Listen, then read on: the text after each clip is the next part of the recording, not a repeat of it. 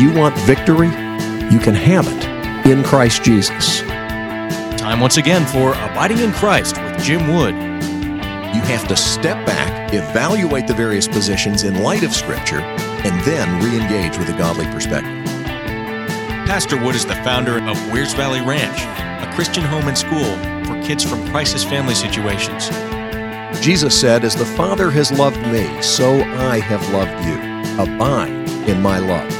You can contact the program by calling 866 41 Abide or by visiting us on the web at WVR.org. And now, without further delay, here's your host, Jim Wood. Folks, my guest this evening is Tim Challies. He is a dear brother in Christ that I've only met uh, at a distance over using technology. He's been on our broadcast before. I first encountered uh, Tim's name when he did a website for our camp, Camp Arrowwood here at the ranch. And that was many years ago when Tim was doing people's websites for them. Uh, he has since proved himself a prolific author of absolutely marvelous books. And we're at, we've asked him to come on today's broadcast to talk about his latest book. It is one that I have really, really appreciated. It's called Seasons of Sorrow. And um, the pain of loss and the comfort of God is the subtitle. And this is a subject that Tim uh, doesn't just address academically. Uh, this is something that he has lived and he shares uh, very beautifully, very powerfully um, from his own experience. And so I'm going to invite him to share with us the origin of this book. Yeah, thanks for uh, Thanks for asking. Uh, Seasons of Sorrow came out of very terrible, a, a very terrible loss of my family. Uh, my son Nick was a student at the Southern Baptist Theological Seminary, um, doing well in his program, newly engaged, looking forward to uh, graduating in a couple of years and moving on to pastoral ministry. When just very suddenly the Lord took him, um, unknown to us. He must have had some sort of a heart condition and in just a moment, he collapsed to the ground and was gone in front of his fiance, in front of his sister, in front of his friends who were all there at the time. Mm-hmm. And uh, in the in the aftermath of that loss, I just found myself writing. Writing is how I think, how I process things, always has been. And so um, in the early days and continuing on for that initial year, I just found myself continually writing out my thoughts and processing in real time what I was experiencing in this time of, of grief.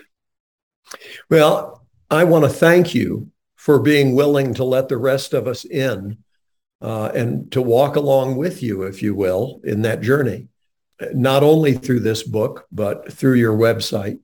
Um, you open your heart and share uh, not just sort of emotive things, but a beautifully biblically informed journey of faith.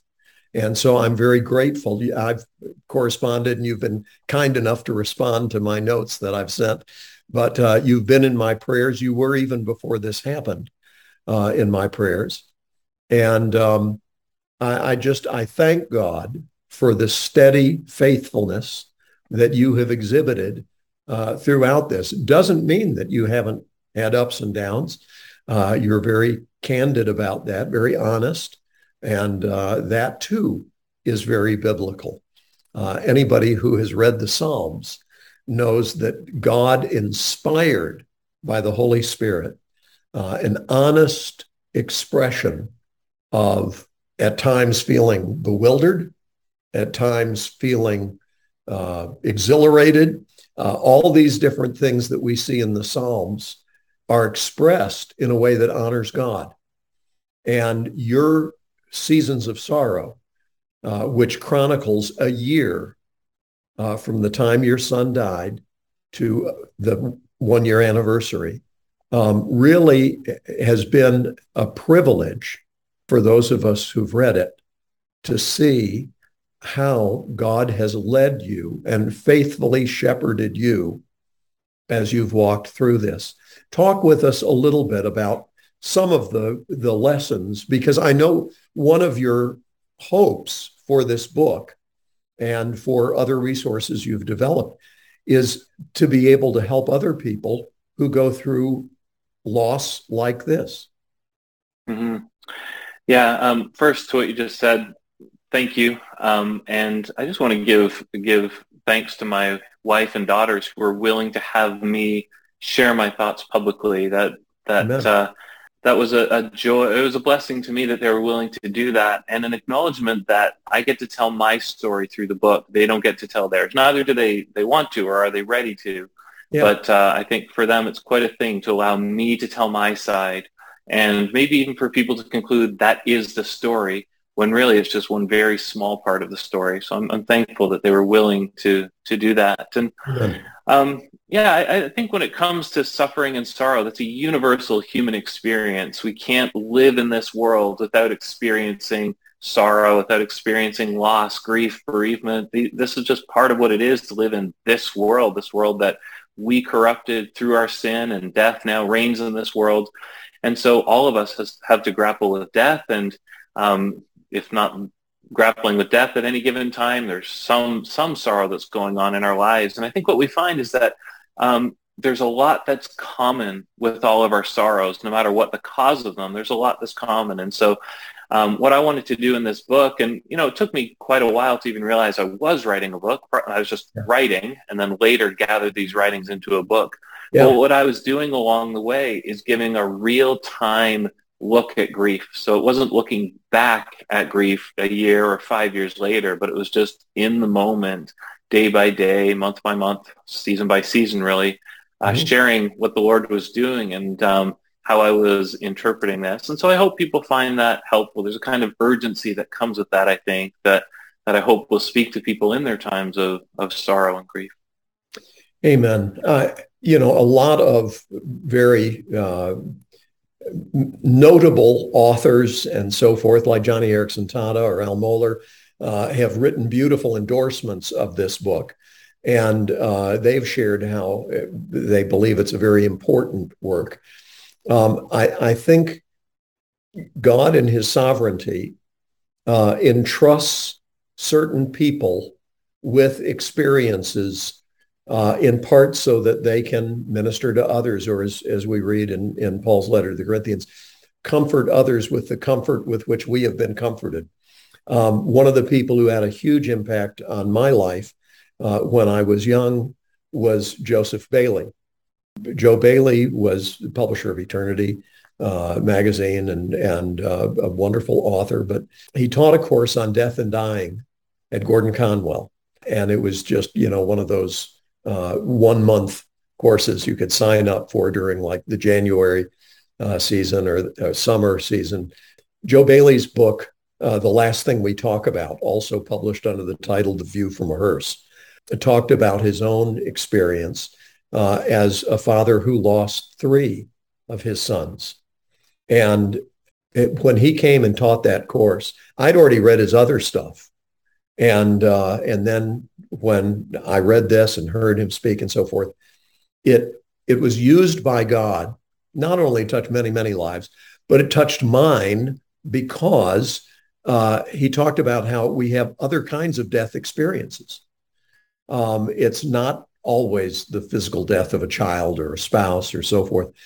There are other ways in which we have to go through a grieving process and to learn to be able to walk through that, not feeling alone, but knowing that the Lord who loves us is with us, has not abandoned us, um, is, is an enormous comfort. And that course, my wife and I took together just before the birth of our son, uh, who the doctors had not anticipated any problems. But when he was born, it turned out that he had significant birth defects, life-threatening condition, and that we would spend all of his life so far wondering how much more time we have. Um, because, I mean, we were told when he was about 13 that he would not likely live past 30. We just celebrated his 44th birthday. But there have been many times along the way when we weren't sure that, that he'd be here the next day. Um, he's had over 40 surgeries. He's had many life-threatening crises. And in the midst of that, knowing that, as you say, God is, is sovereign all the time and God is good all the time is, is really vital. And if, if you will allow me, I want to read a, a portion uh, where you, you speak about that because this, this really spoke to me and fits very well uh, with what we're talking about. God is good all the time, right? I might be saying that as a question, but I am saying it. I don't necessarily understand how God is good in this or why taking my son is consistent with his goodness, but I know it must be. If Nick's death was not a lapse in God's sovereignty, it was also not a lapse in his goodness. If there was no moment in which God stopped being sovereign, there is no moment in which he stopped being good. Good toward me, good toward my family, good toward Nick, good according to his perfect wisdom. God can't not be good.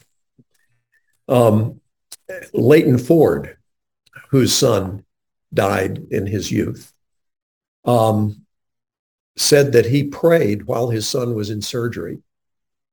God, be good to my son. And then the doctors came out of the operating room and told him that they were not able to revive his son after the surgery. And he said he had to embrace the truth that God was good to his son. And that is where we live as Christians. We can't see it. It doesn't all make sense. It, it doesn't fit with how we feel, but it is what we know that enables us to live beyond our feelings, not denying our feelings, but knowing that the sufferings of this life are temporary. One of the things you write about in the book that, that I, I want you to expound on a little bit for our listeners is, is talking about how, on the one hand, life is so short, but on the other hand, how eternity is so long. You know, you talk about trying to picture what kind of dash would would symbolize eternity. Talk with us a little bit about that, if you would. Yeah, um, I, I, think as I pondered that, so I, I, wrote a chapter in which I considered uh, what if the dash between the dates of our birth and death on the gravestone, what if that dash was pro- dash was proportional to the length of the life we lived? Yeah. And, uh, you know, so a person who lived twice as long would have, as, as, another person would have a dash that's twice as long. So it's sort of a silly thought exercise. And then from there, well, how long would a dash be that extends for all of eternity? Just as a way of trying to visualize life. And I think that really came out of my, my reflections on um, the, the Bible's insistence that the worst we encounter here is but a light and momentary affliction.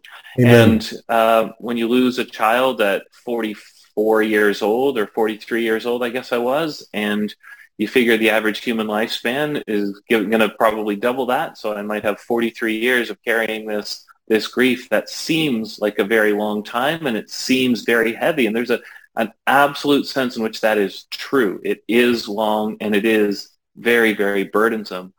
On the other hand, if our if our perspective is truly eternal, if we're living not just on earth, but we've already set our minds in heaven and we're really starting to live out those eternal realities by faith, just just mm-hmm. living like eternity is true, like heaven is real, then we can begin to feel that this is light, this is moment. We can be momentary. We can be, begin to actually experience what the Bible describes there. Amen. And so we do have tremendous hope that that even though even though this is weighty and this is long, by comparison, we will judge it short and light. Just when we compare it to the the length of time and the sheer joy that waits in the Lord's presence. Amen. And that is what the Apostle Paul says. In fact, is it is light and momentary. The sufferings we go through now, in comparison to the glory that awaits us. Uh, you, you speak of not wishing that you could call your son back from heaven. Not, you know, because you'd be robbing him uh, of so much that he already is enjoying. And while the body sleeps in the ground, those who die in Christ are immediately in the Lord's presence. As you note in your book, he said to the thief on the cross, not you'll be with me someday. He said, this day you will be with me in paradise. And so to be absent from the body is to be present with the Lord. And so we don't wonder where Nick is. We know. And we know it not because we feel it. We know it because God says it. And we know that he does not lie.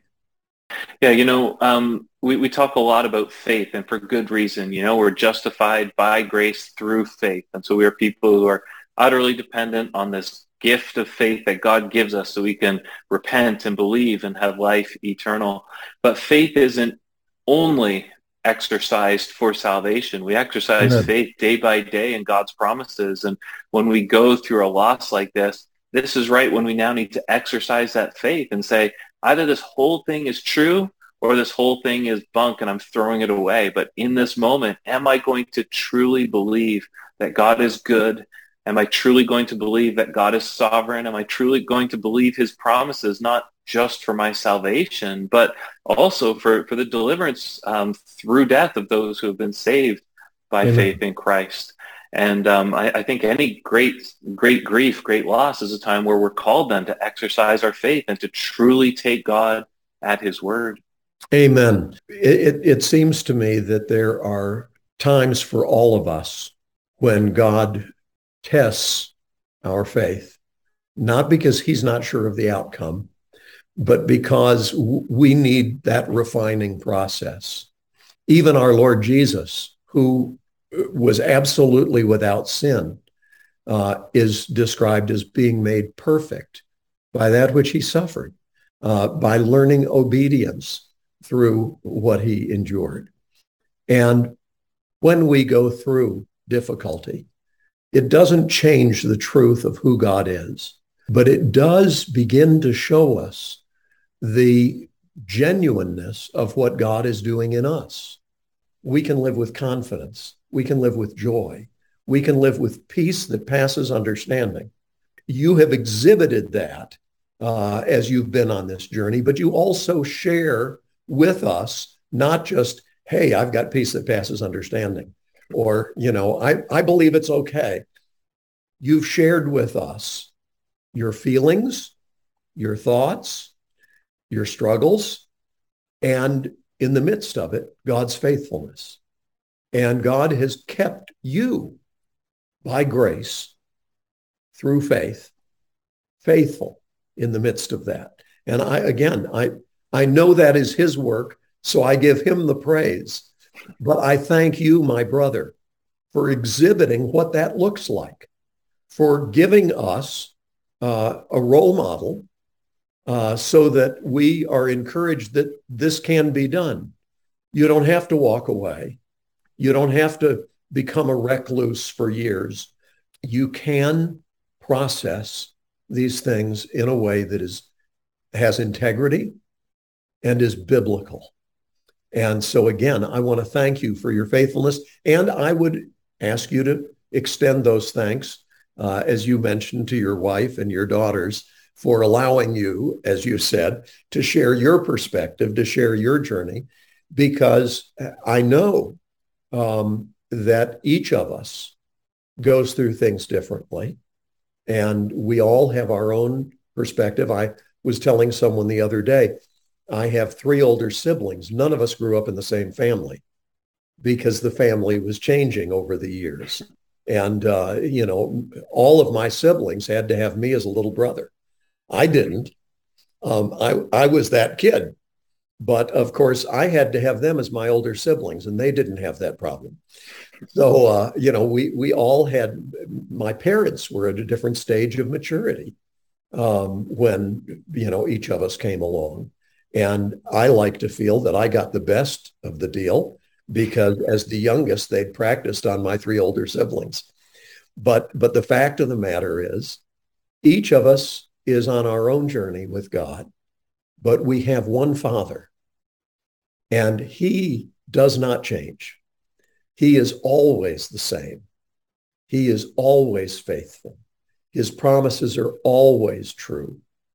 And one of the things he promised us is that we would have trouble in this life. He, he didn't say, now some of you may encounter difficulty. He promised that all of us would go through troubles of various kinds. And so in James, we're told that when we're going through various kinds of trials, we should rejoice. Uh, it doesn't say you should feel good. It doesn't say don't let it bother you. It says rejoice because you know that God is using this to accomplish good. You and I are going to come out shining by God's grace because of what he has done to refine us. And you talk about that in the book too, that this is a part of the process God promised. Yeah, we found it very important to distinguish between two things, which is why God chose this and how God is using this. And so I think as Christians, we can sometimes be a little too quick to find some good thing that came out of our loss and say, this must be why God did it. Or to say something like, well, God did this so I could have my character become more like Christ or something. And, and, again, I want to be careful not to conflate why God did it, purposes that, that are God's own. And he, he mm-hmm. doesn't tell us why he does these things. We shouldn't expect him to. It's possible somehow we'll, we'll figure that out, but the secret things belong to the Lord. Um, and that's, and that's fine. So we entrust God with that and say what we know of God's character means. He didn't do this to punish me. He didn't do this to punish my son. He didn't do this because he, he lost track of us or Satan yeah. got the upper hand. God did this for reasons that are good, even if they're mysterious. But what we can see and what we can rejoice in is how God is using it. And primarily, I think how God uses these things is to shape the people who suffered the loss yeah. to cause us to become more like Christ. And so he, he shapes our character. He causes us to rely more on him. And then as he said before, he also calls us then to, to use these griefs, to use these sorrows to minister to others, to, yes. he, he gives these for a reason. And, and I think we can see that in the realm of stewardship. God entrusts us with these sorrows and yes. each of us entrusted with sorrows at different times and of different sorts. And then what are we going to do with it? Are we going to reject God? Are we going to uh, live lives of bitterness? Or are we going to receive that as significant and meaningful and then turn that outward into love for God and, and service for others? And then uh, you, you, were speaking before as well about um, just being honest with sorrows. And I think it's so important to understand that in this world we have joys and we have sorrows and those things do not negate one another. You, If you have black and white, you can mix them together to make gray. But there isn't something, you don't mix your joy and sorrow and come out with something in the middle. We live rejoicing in the Lord and we live brokenhearted by our yes. sin, by our suffering, by our losses. And both of those things are true. Uh, they, they, they never meet and mix together to become one emotion. But we know that when when we come to heaven, when, when our time comes, when we stand before the Lord, all the sorrows will be gone and Amen. all the joys will remain and even be amplified. So only one of these things is going to cross the river uh, the day we, our time comes. Amen. Excellent. Thank you, brother. Folks, the book is Seasons of Sorrow by Tim Challies, and I strongly recommend it. It'll be a comfort and encouragement to you and to those that you love. Tim, thank you so much for coming on the broadcast with us this evening. You're very welcome. Folks, it's a great privilege for me to be able to come each evening and bring God's Word on these stations, and I'm thankful that I have the opportunity to do that. But if you listen regularly, you know that my life day to day is involved in trying to minister to kids who come from very difficult situations. I want to ask you to help us. Contact us at wvr.org and find out how you can be a part of the miracle. That's wvr.org. Please help us help these children. You've been listening to Abiding in Christ. If you have questions that you'd like for us to tackle on the program or comments that you want to make, I want to invite our listeners to call 866 41 Abide. That's our toll free number, 866 41 Abide, or contact us on the web at wvr.org.